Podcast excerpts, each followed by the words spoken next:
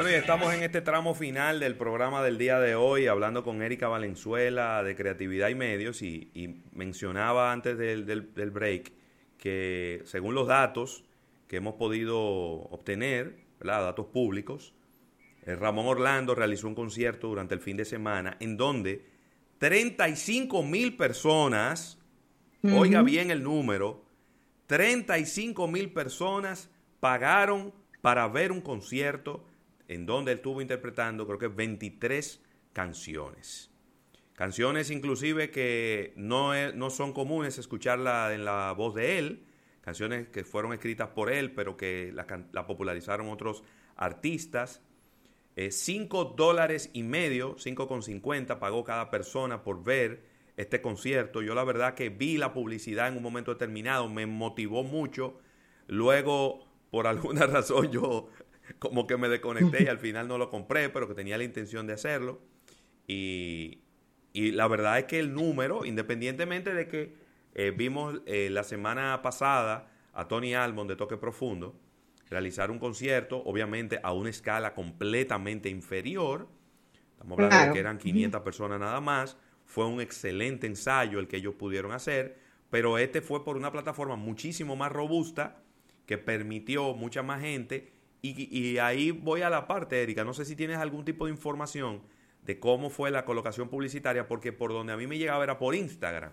Pero parece que fue muy bien focalizada la publicidad en Instagram, porque según la nota que estuve leyendo, por ahí se sumó gente de cualquier parte del mundo. Así es, la segmentación fue muy bien realizada eh, en esa publicidad.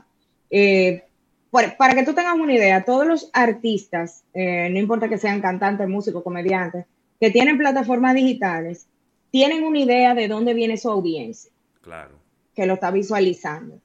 Entonces, si hay alguien que está trabajando estratégicamente una colocación para impulsar un evento de este tipo, que ya es algo que es parte de lo que es esta vida que estamos viviendo hoy día, ¿verdad? Claro. Eh, utiliza esa información para colocar la publicidad con una serie de, eh, mezclando una serie de factores, no solamente de dónde vienen, como bien explicaba la nota, que participaron personas de diferentes países, pero es de esos países donde se disfruta la música en el mundo, ¿verdad? Entonces, eh, tenía que haber una combinación de el tipo de música que él toca, de él como artista y también esos países donde él es popular. Y ahí está el resultado. Yo me imagino, no quiero especular, pero me imagino que también con plataformas como Spotify, también tú puedes saber de dónde está la gente, de dónde te sigue la gente que escucha la música tuya. Eso, eso es, eso es. Donde están tus plataformas digitales, ya sea Spotify, YouTube, las mismas redes sociales, tú tienes información de primera mano que te dice de dónde está tu audiencia. Inclusive tú le puedes dar la importancia por dónde está el grueso del volumen de personas que están siguiendo tu música y ese tipo de Creo que del lugar donde más gente se conectó fue de Colombia. Así es, así es. Entonces, fíjate, una excelente oportunidad, una muestra que ese tipo de eventos eh, pues, eh, va, a ser, va a seguir siendo parte del día a día. Eh, la gente está dispuesta a pagar tanto lo que fue la muestra de toque profundo, que obviamente va a un público más pequeño, claro. porque Ramón, el caso de Ramón Orlando es mucho más popular, pero fíjense que, tuvo su éxito también, es decir, en el, grupo que va dirigido, las personas estuvieron dispuestas a pagar para eh, participar en un concierto virtual. y en este caso también. mil personas en este país, no, en el Centro Olímpico nomás. Y es la evolución natural de algunos miedos que tenían muchos artistas de que ahora la gente lo que va a querer es que yo le dé concierto gratis, como pasó en el confinamiento. No. Pero mira la clave, Erika ¿verdad? Y no, y, no quiero distraerme, pero por un lado hay una campaña publicitaria que funcionó, que la gente se enteró que en el video explicaba muy claro cómo era que iba a funcionar todo. Se enteró y pagó, es decir, conversión. Pero después, entonces, cuando la gente entró a la conversión, estamos hablando de un precio muy atractivo. Claro. Sí, dólares y medio. Creo que más barato que el del toque profundo. No, el, toque, profundo, fueron 10 dólares, pero es otro segmento. Pero yo digo, Es decir, la barrera de entrada inicial podía ser esa, el precio. Ya yo te estoy diciendo que tu artista favorito va a tener un concierto. Y luego, entonces cuando viene la segunda etapa es, ¿cuánto es que hay que pagar? Cinco dólares y medio. Entonces era como, vamos para adelante, porque para yo ver a Ramón Orlando, cinco dólares y medio. Tú sabes que aquí la gente calcula en botellas de cerveza y ese tipo de cosas. ese cálculo debe haber pasado por la mente de la gente. ¿Cuántas botellas de cerveza? Exacto. y la gente lo calcula así. Entonces decidieron comprar su concierto. Señores, eso, no era ni una botella de ron, yo creo. 325 pesos. eso es lo que te estoy diciendo. 325 pesos lo estoy calculando aquí. Bueno, imagínate tú. Entonces la gente se pone a calcular. ¿Cuánto le cuesta una Jumbo, Rafa? ¿Tú qué sabes de eso? 100, 100, 100. Exacto. Entonces, Entonces otro, no, 100 pesos otro factor. Sí, 100 pesos. Otro factor es que, ¿Eh? es que ah, pueden... Sal conmigo para que tú veas. Él te va a decir dónde es. Sí. Que hoy otro factor y es que te permite, a diferencia de tú ir presencial a un concierto, que tú tienes que eh, pagar por cada persona que vaya contigo. Aquí no. Tú puedes tener una, las, todos los que viven en tu casa pueden disfrutar por, una sola entrada. Entonces, otro factor también que, que, le da como esa bondad al concierto en sí. Fueron 11 millones 357 mil pesos que facturó Ramón Orlando esa noche. Te estoy diciendo. Fueron 192 mil dólares. Nada mal. mil dólares. Hay que ver, claro, cuál fue la negociación, ¿verdad? Pero sí, claro, claro. de vista de negocio, si cuánto le cobra la plataforma, si la plataforma le va a cobrar por gente que entre o si le, es, un, es un fee por hacer el concierto. Eh, pero independientemente de eso, vamos pero un éxito. Yo voy a partir de la premisa que el 75% de ese costo de lo que él de lo que él recibió se fue en costo. Exacto. Y que al final a él le quedaron 50 mil dólares. Limpio, 50 mil dólares. En un momento en donde no se puede hacer fiesta, en donde no se puede hacer concierto, en donde él no está vendiendo discos, en donde su único ingreso viene por los centavitos, centavitos que le paga Spotify, Apple por cada vez que una gente oye una canción de él. Entonces, 50 mil dólares tranquilo. Limpio, limpio. Eh, oye, me estoy haciendo un ejercicio muy conservador, creo, ¿no? Pero chévere. 50 mil dólares limpios por hacer este ejercicio que es un ensayo. Wow, de verdad que... Yo me imagino que ya están planeando el de Navidad, porque imagino. Claro, pero óyeme, yo me voy más lejos, Erika.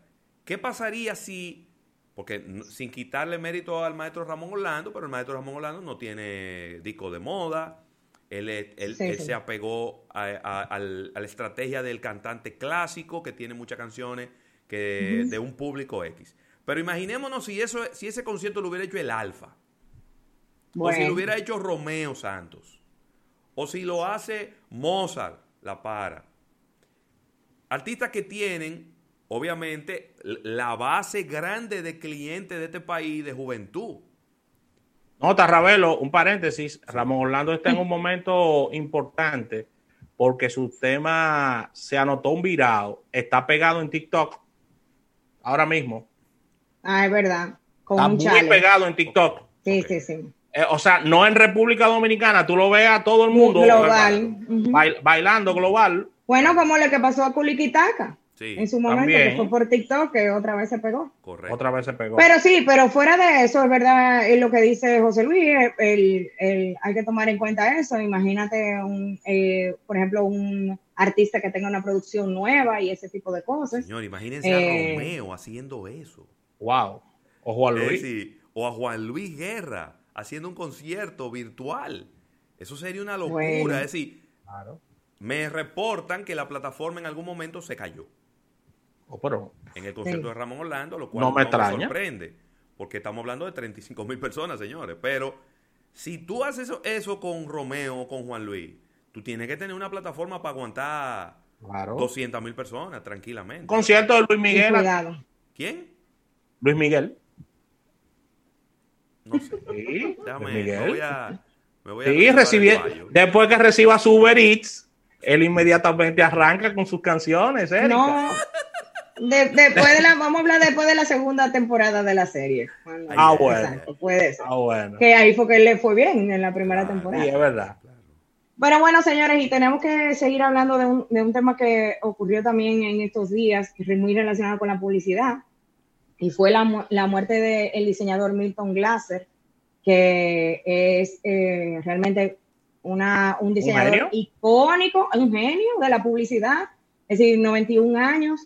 Para que los oyentes tengan una idea, es el creador de la, de la iconografía de la campaña I Love New York, que se quedó siendo el, el, se me cayó el, el audífono, que se quedó siendo el logo de la ciudad de Nueva York, es decir, lo que lo representa en su momento. Pero realmente fue un señor que, aunque tuviera los años que tenía, se mantuvo siempre muy activo. Inclusive él participó en la campaña de, eh, para crear gráficamente lo que fue la campaña de la serie Mad Men. Y eso fue hace pocos años.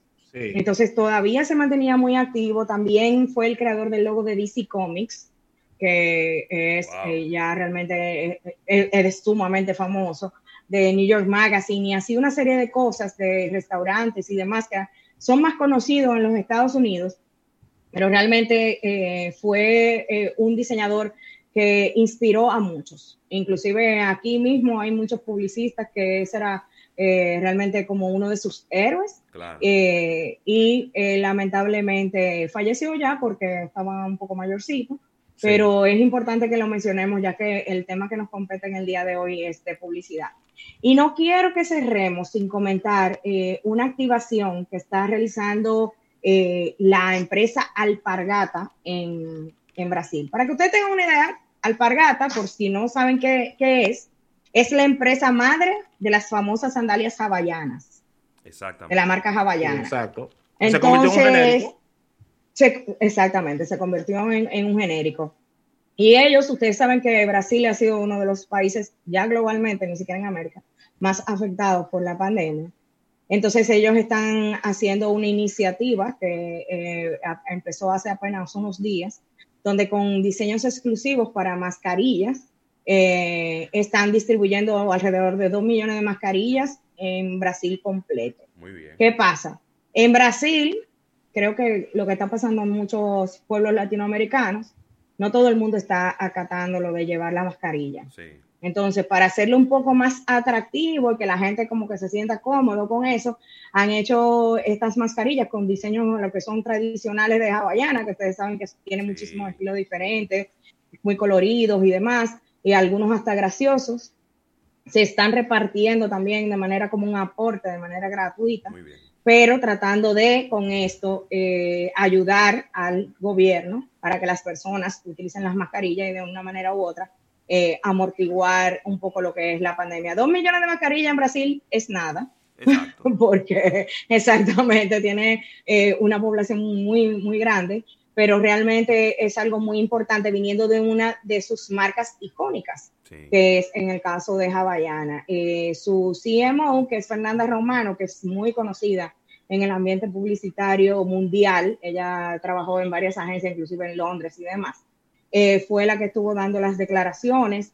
Eh, y con esto, porque ella de por sí ya es una influencer en ese segmento, se ha también difundido mucho más la información de lo que está haciendo Havaiana Muchas marcas eh, locales e internacionales están haciendo este tipo de iniciativas de personalizar mascarillas, lo con diseño, pero es importante cuando una marca entiende que tiene cierta influencia en la población y entonces con esto eh, eh, realmente realiza este tipo de activación.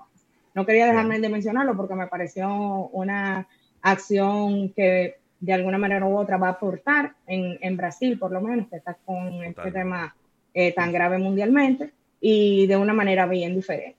Quizás cerrar, Erika, este, el programa dedicando el último minuto y no dándole la espalda al enorme crecimiento año tras año que ha tenido eh, la, integración de las marcas al movimiento LGTB. Ahora es eh, QI también, ahora tiene más letras. LGBT.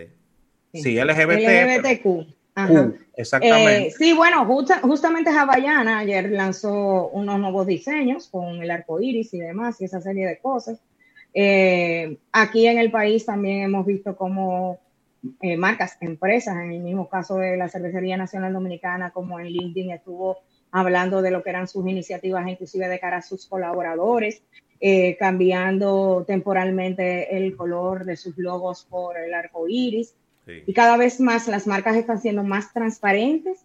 Con ese tema que hasta un momento llegó a ser eh, tabú, pero ya se están atreviendo como a, a, decir realmente cuál es eh, su posición respecto al tema. Y también tomando en cuenta de que tiene que ser coherente con el tratamiento que le dan a sus empleados, porque ese es otro tema también, es decir, no puede ser que de la banca para afuera yo no puedo hablar de inclusión y entonces decir que no estoy a favor de eso hacia mi comunicación externa. Entonces, fíjense que, de nuevo, quizá de la que más alineados. Quizá de las que más me sorprendió, Erika, ya para despedir, fue Converse que lanzó unos calzados deportivos con, con la bandera y todo, y ahí lo, lo vi en su cuenta de Instagram. Muy bien, muy bien. Sí, no, realmente muchas marcas se, se montaron en el tema y sobre todo este fin de semana, que era eh, eh, que se celebraba el Día del Orgullo LGBTQ. Pero, pero como te digo, aquí en el país, que, que era que no se veía como con eh, esa transparencia como se ha visto este año, pero de nuevo, son marcas que hace tiempo que están hablando de inclusión, de equidad dentro de la empresa y tienen que decirlo hacia afuera también. Así mismo. Exacto. Gracias, Erika. Gracias por todo tu contenido. Rafael, te mandan a decir que tienes que salir a los colmados a beber jumbo, que es a 150 pesos que están. Gracias a la Asociación La Nacional. Vuelvo y te repito que, yo lo llevo a un sitio que están haciendo. Todo es más fácil. Nos juntamos mañana en otro almuerzo de negocios a partir de la una. Bye bye desde LD para el planeta. Estudio 885.